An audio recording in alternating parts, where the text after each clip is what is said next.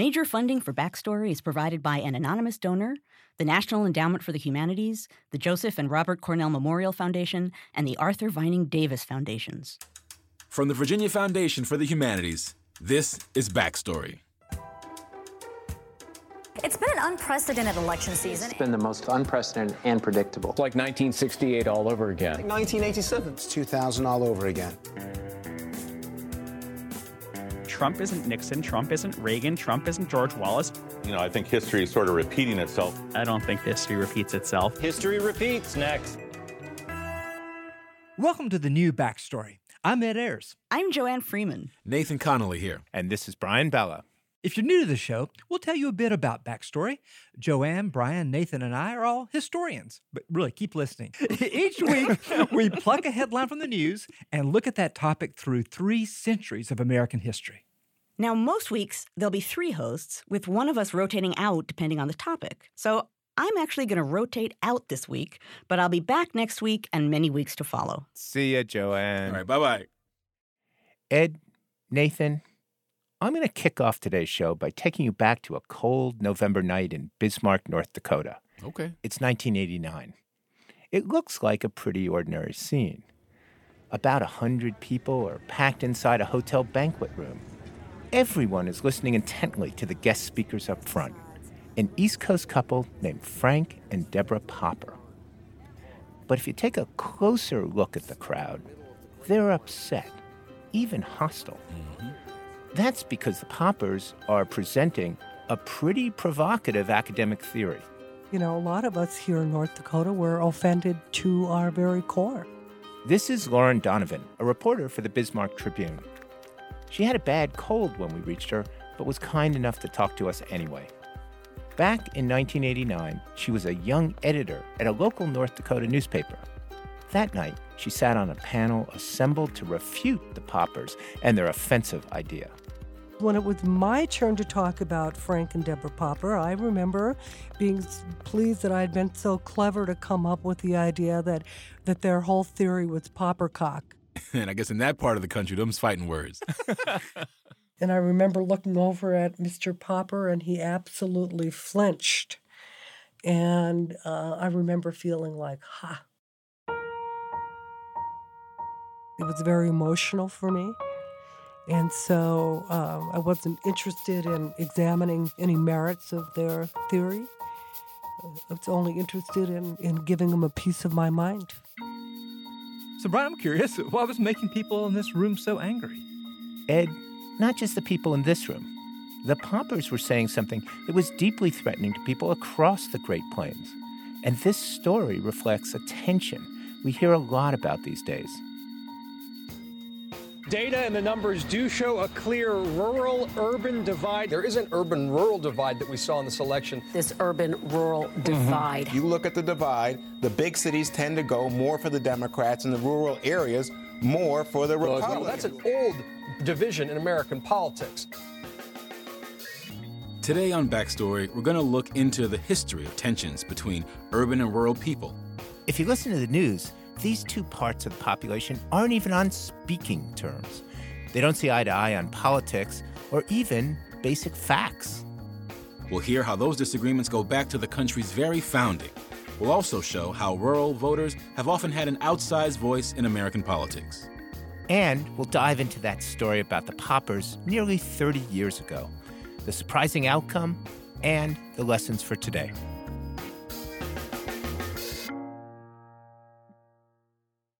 Okay, so going back to that cold night in Bismarck, who were the Poppers? Nathan, I'm going to let them introduce themselves. My name is Frank Popper. I'm a professor at Rutgers, and I'm here with my wife. And I'm Deborah Popper, and I am now Professor Emerita, and the two of us are also visiting professors at Princeton. Which we've been visiting for 15 years. Back in the late 1980s, the New Jersey couple was looking at demographic data across the Great Plains. This is the arid, sparsely populated midsection of the country that spans about 500,000 square miles from North Dakota and Montana all the way down to Texas and New Mexico. At the time, the region was in an economic freefall, Family farms were going bankrupt. There was a severe drought, and jobs were disappearing. The Poppers pointed out that tens of thousands of residents, especially young people, were leaving the Great Plains. The region was basically emptying out. So were their numbers right? Was it becoming depopulated? Their numbers were right. The Poppers could see that the Plains was actually in the middle of its third cycle of severe depopulation. The Great Plains has been losing population for, in fact, well over a century. So back in New Jersey, the Poppers came up with a solution. And that's the Buffalo Commons.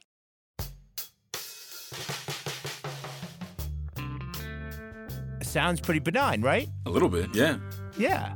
Well, the basic idea of the Buffalo Commons was this. Turn big chunks of the Great Plains, nearly a quarter of the region, into something like a nature reserve. One where native grasses and native species, including buffalo, would return and replace farms and ranches. The Buffalo Commons was more metaphor rather than this is what must happen. In essence, it's thinking about how you could live more lightly on the land. The Poppers laid out their vision in the December 1987 edition of Planning Magazine. I think you got yours early this year. Yeah, right? I'll only read it for the articles. You may be laughing now, but they gave their article a gloomy title, Great Plains from Dust to Dust. Here's Deborah reading. Most of the Great Plains will become what all of the United States once was, a vast landmass largely empty and unexploited. I expected the article to go, we expected the article, I think I can speak for Deborah here, to go off into the ether and never reappear again. We've all been there. Yes. Some of us are there permanently, in fact. But to our great surprise, people read it, politicians read it. And most importantly, people on the Great Plains read it. And those who didn't actually read it heard about the Poppers' proposal. Angry letters to the editor poured into the magazine. Deborah and Frank soon started getting hostile phone calls. Saying we know nothing. We've been called various ways, this is a quote, socialite socialists. Where are you putting the fence? Would be another one. You know, so is my house... Which side of the fence is my house on? A woman from Coldwater, Kansas, called me up, said she was from the local paper, and her first question was, how many of you are there in this conspiracy? and where was the reporter you mentioned, Lauren Donovan, during all this? We were not, at all excited about the idea that a pair of sociologists from the East Coast had proposed that perhaps the best land use for North Dakota and the Great Plains at that time was to become a giant preserve for buffalo and other wildlife. Some people reacted to it as if we wanted to create a giant national park. Often they misinterpreted it. They thought, for example, we were calling for a forcible expropriation scheme where everybody would be out by Tuesday. Which you did not call for. We didn't feel we called for it. What does that mean you didn't feel you called for it? There is this, maybe you could call it a sort of weasel line. If these trends continue, then what you've seen in the past is people leaving. If they keep leaving and they keep leaving and they keep leaving, then what happens? Rather than push them out. Which, as I look back, maybe we should have stressed more strongly. To be fair, the Poppers did write the Buffalo Commons would become the ultimate national park. That had a sting. And that's not really crazy when you think about it. In the 1930s, the Shenandoah National Park was created by driving away several hundred families that had lived there for a long time. And let's don't forget, too, that the Great Plains themselves had been freed for white settlement by the dispossession of Native Americans. Yeah, they certainly felt they had some basis to be concerned, which makes what happened next even more surprising. The Poppers began getting invitations to come visit and speak. From all sorts of groups. Journalists, farming groups. So this is in the Plains. In the Plains. Yeah. So they just went out there? That's right. You might ask why. Well, to be frank, they were amazed that anybody took their writing seriously. I personally was delighted to see some academic work actually getting a real-life, practical response from real people. There would be the kind of ongoing public dialogue that schools of public policy are supposed to lead to and stimulate and so on. Over the next few years, the Poppers made dozens of trips to the region. They traveled to all 10 Great Plains states. Each visit followed a standard script. The couple would show up at a high school auditorium or hotel conference room. They'd take their seats in the front of the room and explain the Buffalo Commons theory. It all sounds pretty tame, I guess. Not exactly. It's going on a stage, and we really were on a stage, and talking to people that you know have many doubts about you. Local officials and journalists would challenge them. Then it was the audience's turn. Residents who, in some cases, will come up and tell you, because they're lovely people, I drove 300 miles to hear you, and you're still full of nonsense. Nonsense the word they used? Sometimes they were stronger. I remember a specific incident of a farmer coming up to Frank with some wheat in his hands and saying, "Do you know what this is? Do you even know what this is?" And, you know, a person who was clearly had put his life into growing wheat. And indeed, I appreciate that. But how can you talk about my community in this way when I am growing this for you? Sometimes a couple even had to be escorted by local officials. I would say that a tremendous number of our appearances, there was definitely security, local security provided, because the hosts would be a bit nervous about what was, how the audience was going to respond.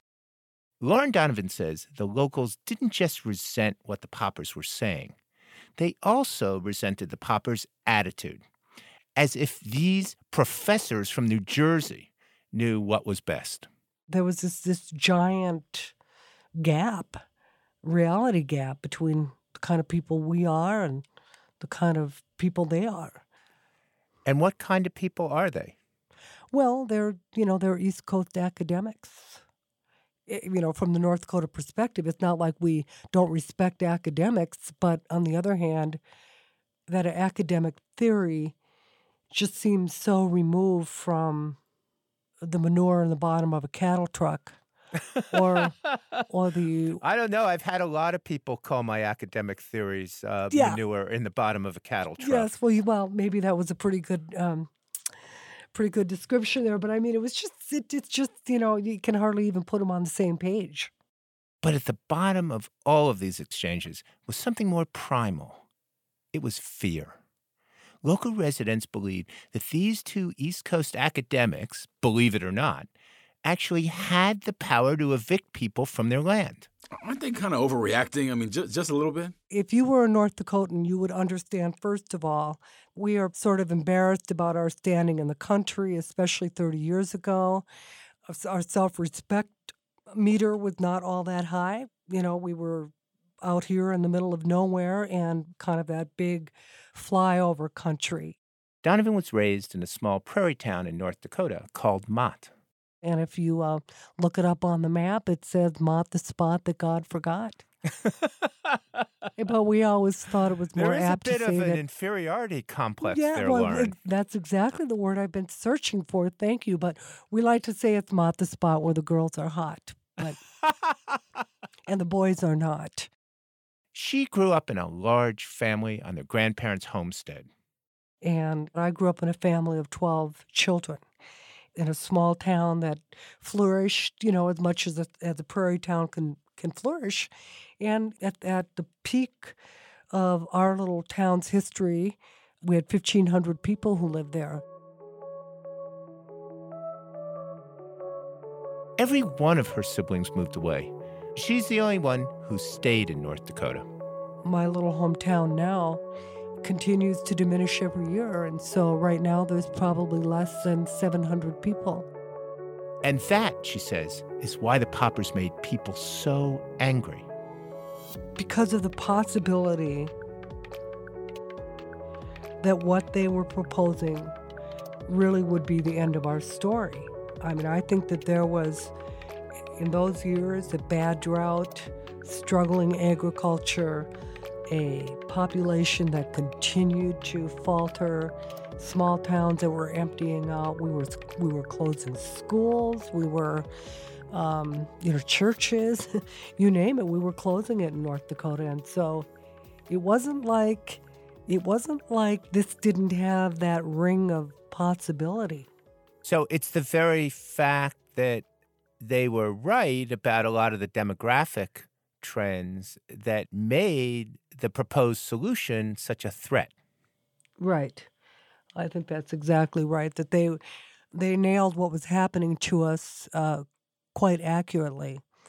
But this is land that we owned. This is land that we nourished, we farmed, we ranched, and sure, it might be getting emptier by the minute, but it was our home.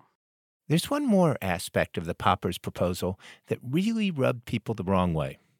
In your article, you said that the settlement of the plains was, quote, the greatest agricultural and environmental mistake in American history, end quote. Is that something that you regret saying? No.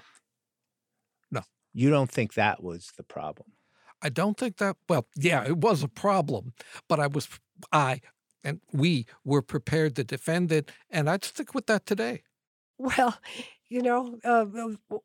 there's some truth to that, and some of the truth is in the farming practices that have proven to be not the best practices for the Great Plains. But we felt like survivors in a way. How could we feel then that all of us were a mistake?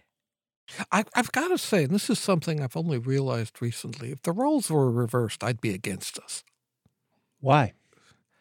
Because those people were standing up for something strong and patriotic and American, and they saw it that way, and they saw us as just the opposite. I don't know if I can let that stand. I can't let that stand because, I'm standing tall for my part of the country where it's okay that my ancestors made mistakes. They did make mistakes, and I'm allowed to say it. I'm allowed to have them tell me to be quiet. But, you say what you see and what you think, and that's all right, and that's patriotic. 30 years have passed since the Poppers published their controversial article. Since then, a few areas in the Great Plains have actually bounced back. North Dakota, for example, has experienced an oil boom. But for the most part, the Great Plains has continued to lose population. I asked the Poppers what, if anything, they learned from the whole exchange. We were a way to get a conversation that the community needed. And yet there was both a hesitancy to talk about the things and also lots of disagreements. Everybody has their own idea of what needed to be done or who was at fault. And so whenever they would bring us in, there was one thing they knew people could agree upon. They didn't like us. We were a public service of a certain perverse kind. We could mobilize people against us. They could agree. We had it wrong. Let's go find it right. And guess what? Lauren Donovan agrees. We have to thank them when we look back for holding up a mirror. It wasn't like we were seeing somebody we didn't recognize, but we needed to take a good hard look, and they helped. But here's the real surprise. Local environmentalists and conservationists have started to embrace the Buffalo Commons as a viable idea. They're creating smaller versions of the commons throughout the plains, and Native American tribes are working hard to restore buffalo herds. So it sounds as if this scholarship did what scholarship is supposed to do. It sort of advanced the conversation with some clearer understandings. Or got a couple of professors in trouble. Yeah, exactly. I don't think that the scholarship ever was intended to shed light on the huge gaps in perception between urban types and rural types. But I actually think that it did more to enhance both sides' understanding of people who are quite different than themselves. Lauren Donovan wishes she'd been less suspicious of the Poppers back then. She even called Frank and Deborah Popper a few years ago and said, I am really sorry that I was such a, immature twit. When I go back and look at what we wrote, we were young and dumb. And they brought us in to teach us something. We kept going because we kept meeting interesting people and learning and being part of a discussion that mattered to people. It must have been very interesting for Frank and Deborah Popper to, come out from behind the numbers and the data and meet us. But they were brave, and they came out and they spoke with us, and I admire them very much.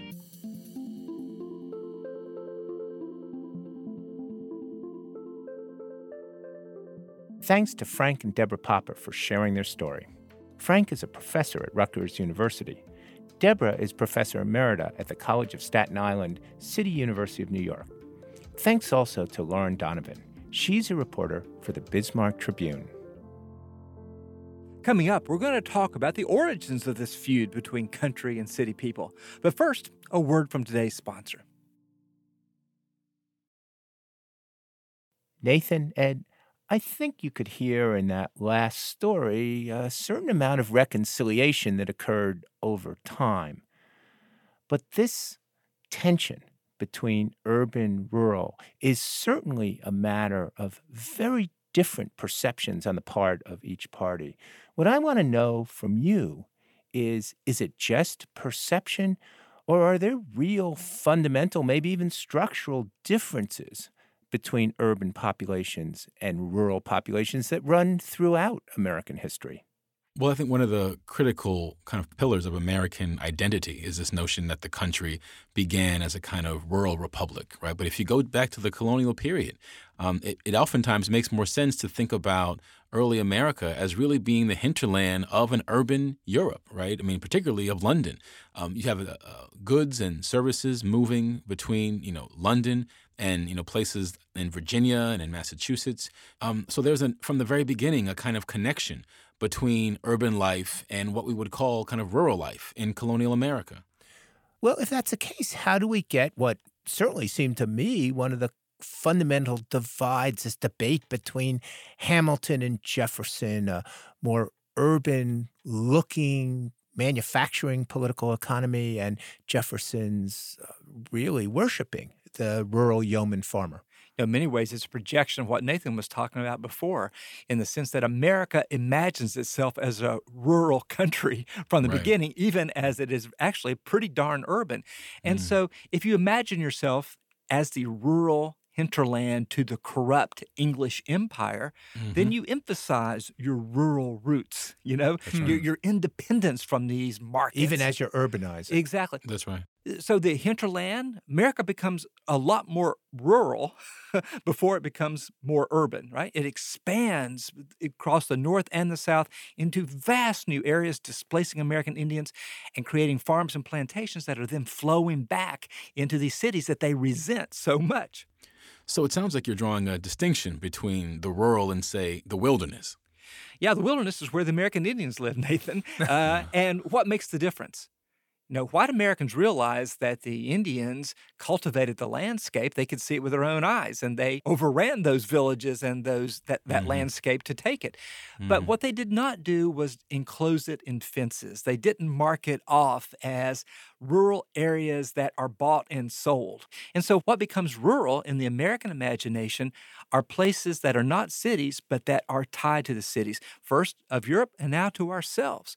So Jefferson and Hamilton are imagining different centers of the economy. Jefferson wants to focus on the place where things are grown to feed the cities. Hamilton wants to focus on places where the food is being consumed, where the money's being made, where manufacturing is being made. So they're both emphasizing productivity, but they're imagining different anchors of the economy.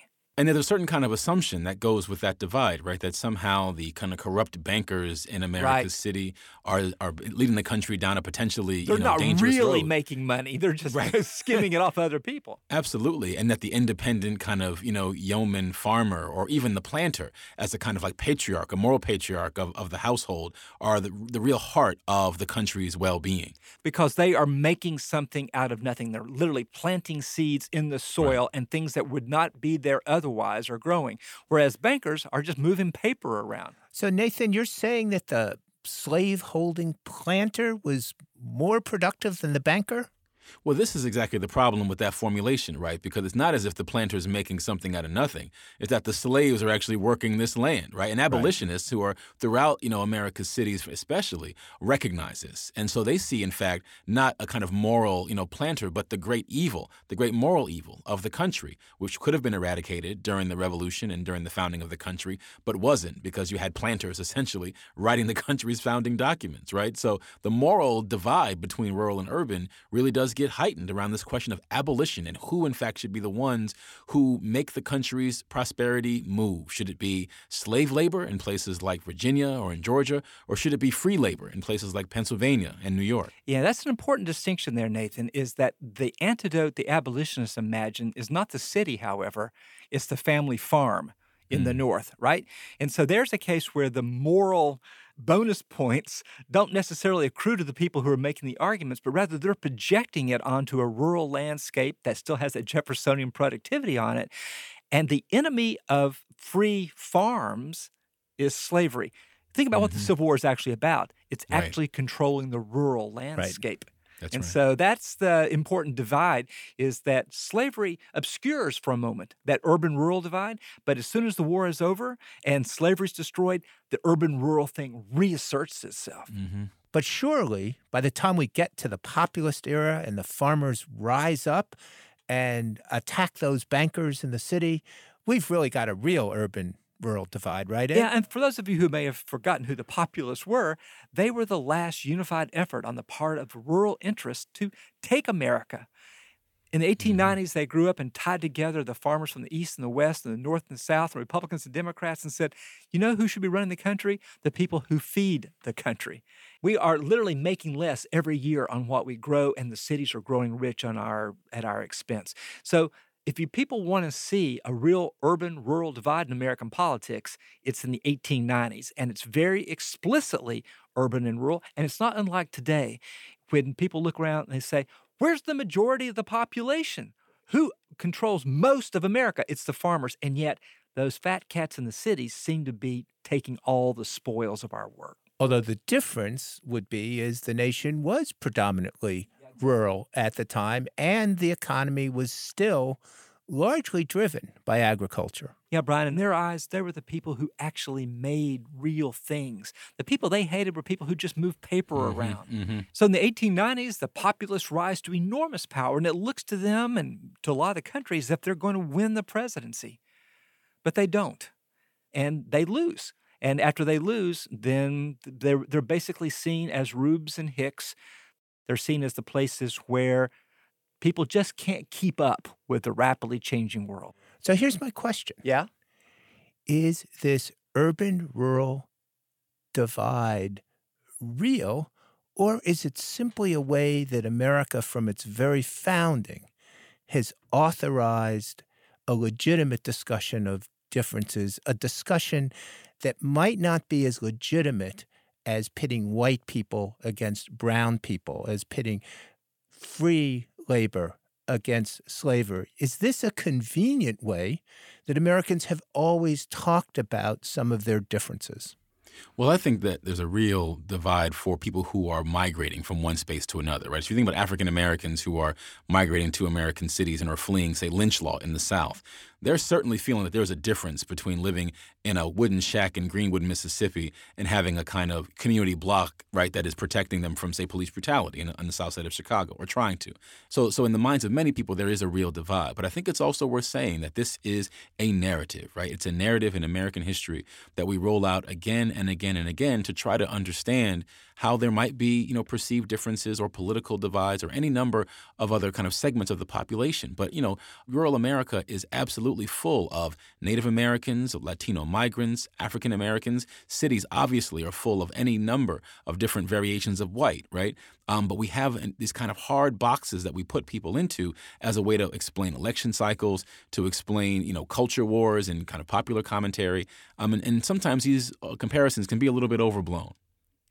I would say, Brian, to answer your question, two things. One, to start with the current day and think back. Think about what we call urban music, which is euphemism for African American, and what we call country, which is euphemism. Listened to by suburban white people, but that's by the right. way. But it's labeled right. urban Absolutely. As right. black right. and country as what? Absolutely. But I think the main way this is built into American history is how do people north and south and east and west explain the Civil War?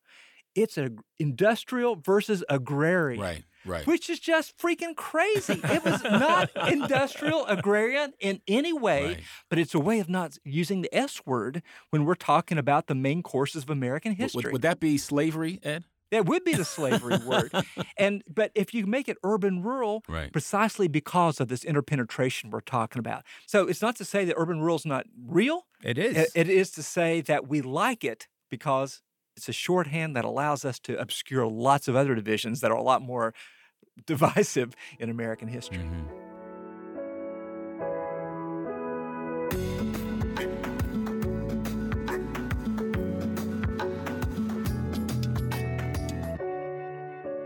Coming up, we're going to hear how politicians have used the urban-rural divide to their own advantage. But first, a word from today's sponsor.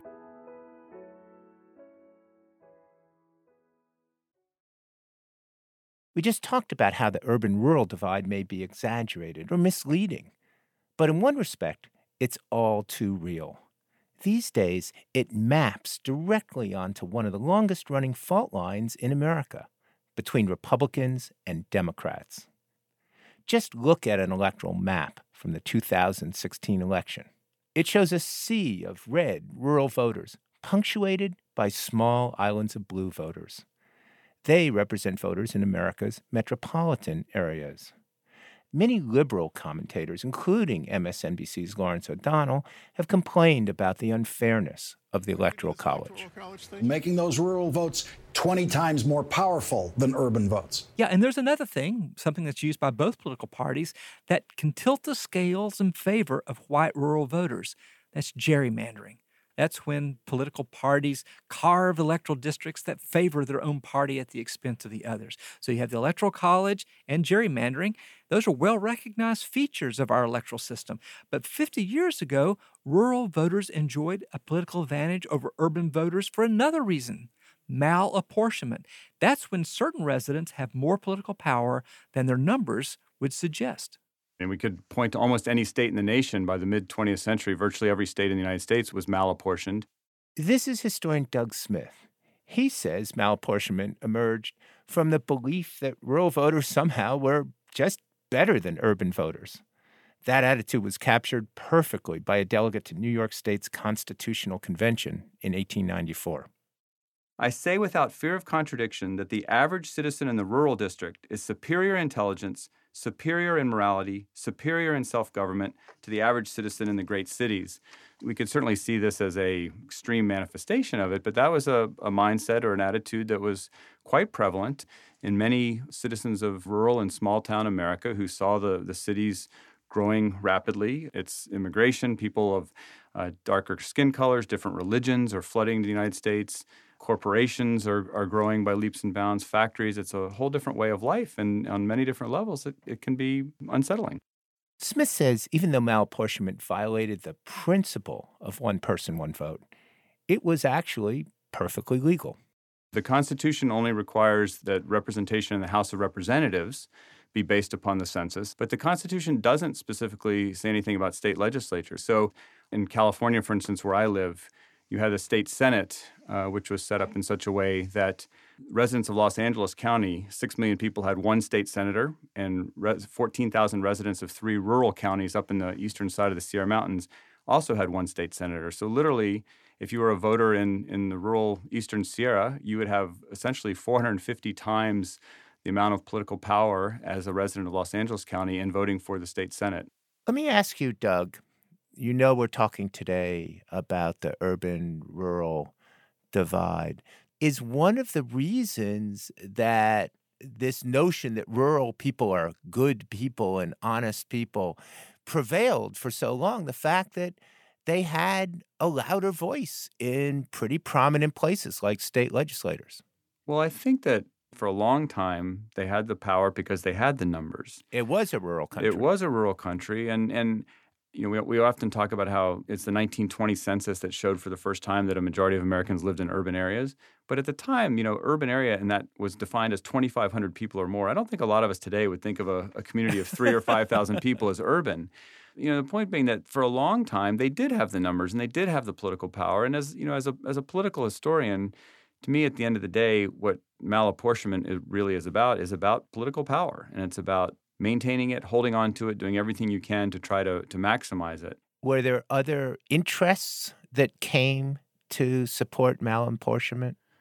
Well, I think certainly over time, business groups, chambers of commerce, manufacturing associations, all of those sorts of folks very much supported malapportionment insofar as it left control of the legislature in rural and small-town folks who were seen as being more conservative on issues such as, you know, labor laws, taxation, et cetera, et cetera. So even though those businesses largely were located in urban areas— Absolutely. —they wanted a pliant, rural-dominated legislature. Absolutely.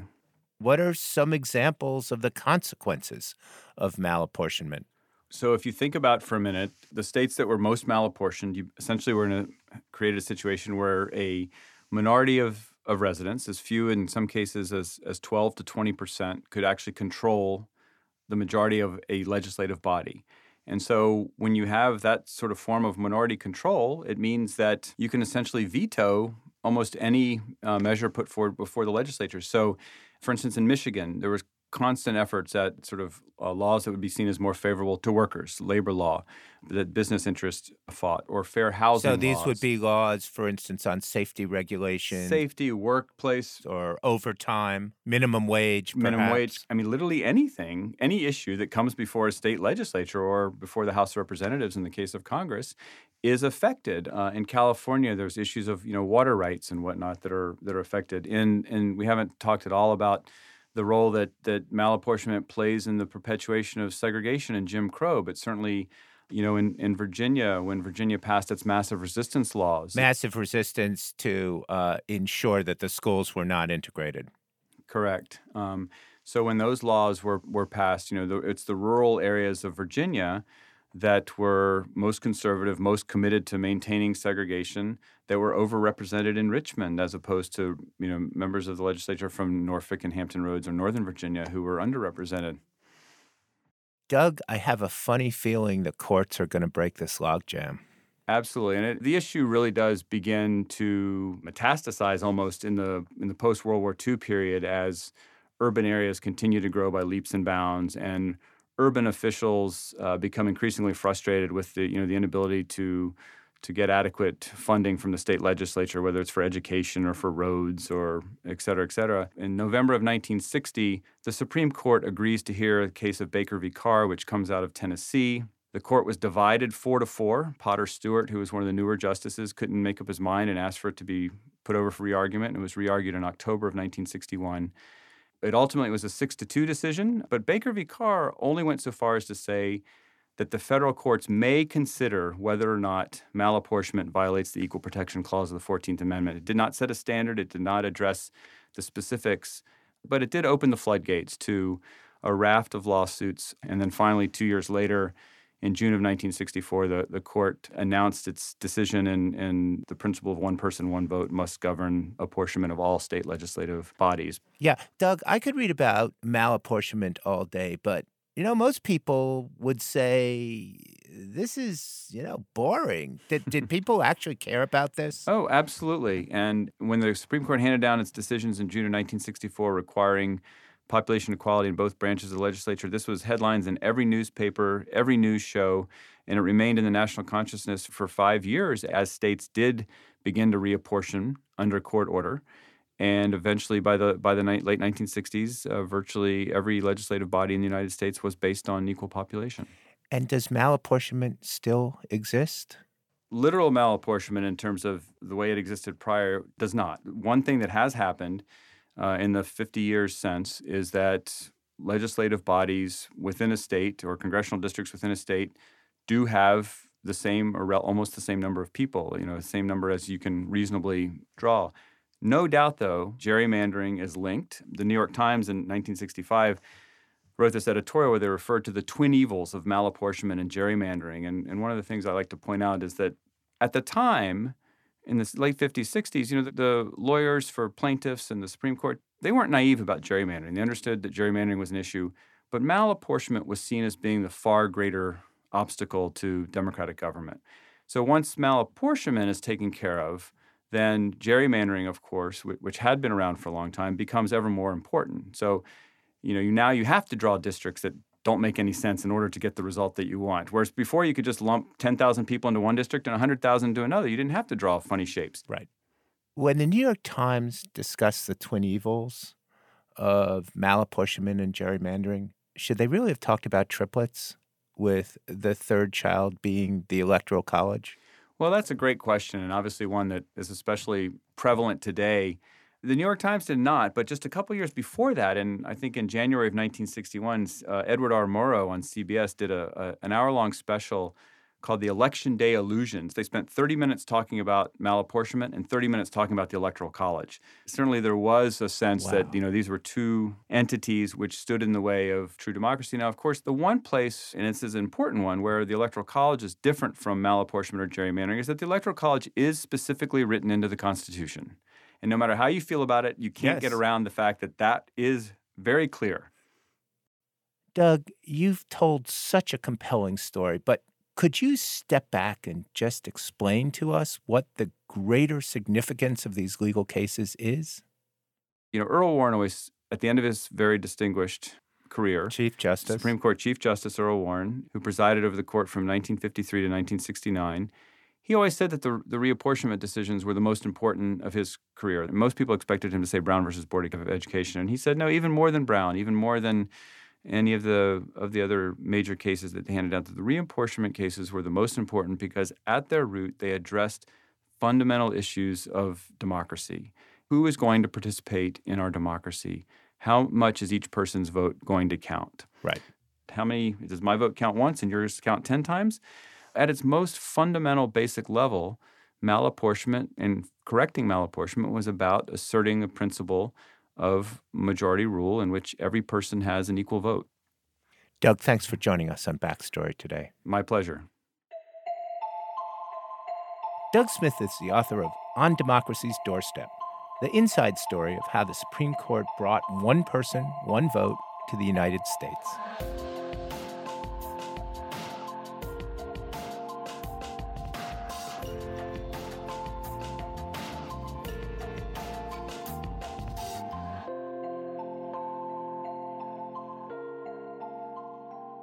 You know, that's a really interesting interview, Brian. It certainly occurs to me that in the same way that we have political gerrymandering in which basically people are talking to people just like themselves all the time, and in some ways social media encourages that, it almost as if we have cultural gerrymandering. I mean, when's the last time you heard anything on Major League talk show that suggested anything other than urban? The whole thing feels like an inside joke that if you're a rural person, you're sometimes the butt of the joke. So I guess it seems to me that their gerrymandering principle of like being bounded off from like seems to be spreading across the country, and urban-rural divides one more example of it. Ed, that's a terrific phrase, cultural gerrymandering. But I want to push back a little bit because, first of all, gerrymandering, of course, is a political term, and it means that the parties are intentionally drawing district lines to advantage them in partisan terms. I think in the last 20 or 30 years, what's really changed about political gerrymandering is it's become a lot easier because Americans more and more are choosing to live with ideologically like-minded people. And this is a real change that's been documented by social scientists.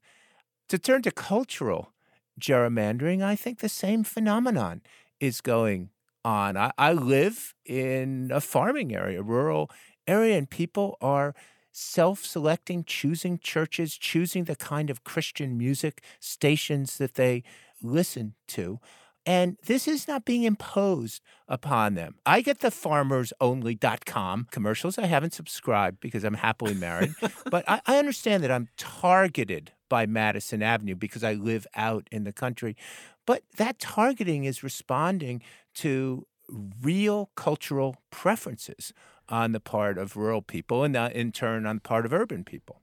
Well, I don't know how much you can talk about it in terms of preferences separate from these structures of, space and of community. I mean, so much of what made rural and urban was this massive amount of space between communities, right? These crossing of the miles. And those miles weren't accidents, right? You had redlining, you had the distribution of land through homesteading that was certainly done on, a racially asymmetrical basis. So even the divides that we take to be kind of nature are largely man-made. And I think the same is true of these kind of, social divides. Our communities are still kind of pre-selected in terms of our buying practices, our educational preferences, our cultural practices, in these larger clusters. Yeah, Brian, Nathan, it strikes me that what we're seeing here is a mutually reinforcing system in which politicians are dividing things up that suit their purposes under the guise of suiting the purposes of their constituents. Markets are dividing things up, saying, we're giving you exactly what you want, which conveniently also makes it easier for us to find you with exactly the kind of advertising that we want to find. So you have this situation where it feels like, okay, now finally I find something that tells me exactly what I want to hear about myself. But the thing is that there are people benefiting from that, whether it's a church congregation that no longer has to really worry about representing a broader point of view, or it's an XM radio station that doesn't really have to worry about diversity on its playlist. So I'm afraid that this just plays to too many people's advantage to really go away too easily. So Ed or Nathan, might there be something even more sinister here? That's the possibility that should rural people and urban people come together around something they share in common, that's the divide in income between the 1% and the rest of the nation, for instance. Should they do that, they might challenge a number of these established institutions that you've been talking about, whether it's the political party structure or marketers. Well, I mean, that's one of the things that I think really is a kind of common predicament for, people who live in rural or urban America is this sense of aggrievement, right? I mean, rural people feel, that they're being ignored by the sophisticates in yes. D.C. or New York. You have people who are living in, downwardly mobile suburbs or in urban areas that are impoverished who certainly feel like, the government is not on their side. And that sense of marginalization, does a lot to keep people feeling isolated. It certainly, creates a kind of us versus them approach even within the country itself. And I think, it's sad to say that even if there aren't kind of smoke-filled rooms with people twirling their mustaches, right, that there are a number of, companies and political interests and, lobbying groups that benefit profoundly from, poor or even middle-class Americans being divided along this division of urban and rural.